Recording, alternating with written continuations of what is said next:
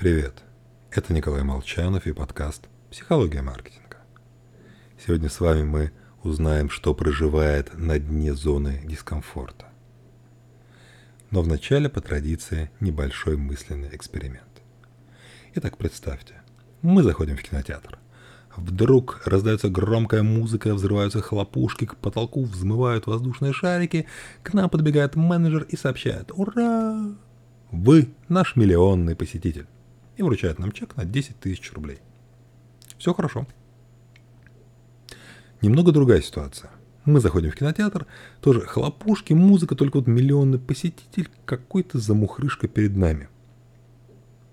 Ему дарят миллион рублей. А нам в качестве утешительного приза дают 15 тысяч.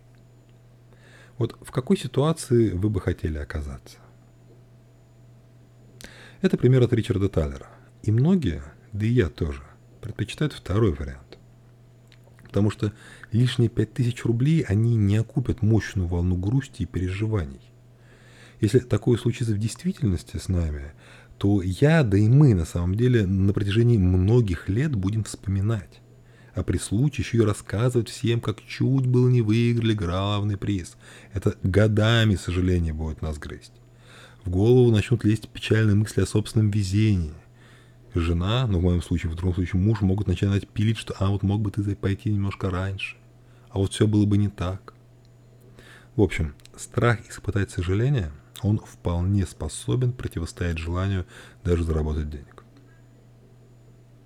И именно он блокирует наше решение. Вот все говорят, зона комфорта. Не задумываясь, а почему нам здесь, собственно говоря, комфортно, а вот там уже нет. Нам не лень, мы вовсе не экономим силы, деньги или время. Основная причина, по которой тяжело покидать насиженное местечко – страх, что мы совершим ошибку.